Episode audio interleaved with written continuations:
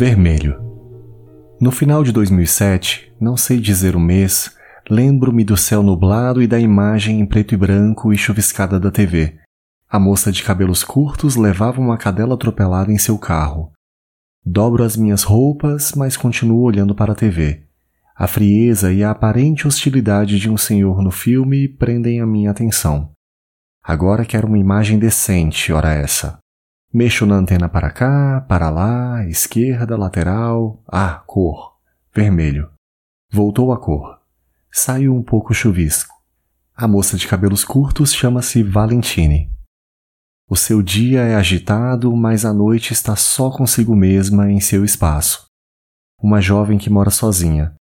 Naquele momento, Valentine, interpretada pela atriz Irene Jacob, me consolava e me confortava eu não me sentia mais tão sozinha.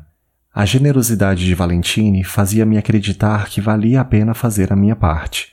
No filme, os detalhes tão corriqueiros da vida que eram mostrados sensibilizavam-me. As perdas da vida e as pessoas revelavam seus verdadeiros porquês. Os acasos misturavam-se com obras do destino. As vidas misturavam-se com as obras de arte. O resgate, o recomeço, o sentido. Valentine, o jovem e o senhor juiz respiravam os primeiros ares da bonança.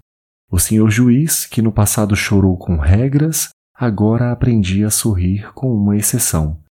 Naquele momento, como uma câmera lenta, fui recebendo um novo tom em minha vida, o mais puro e envolvente vermelho.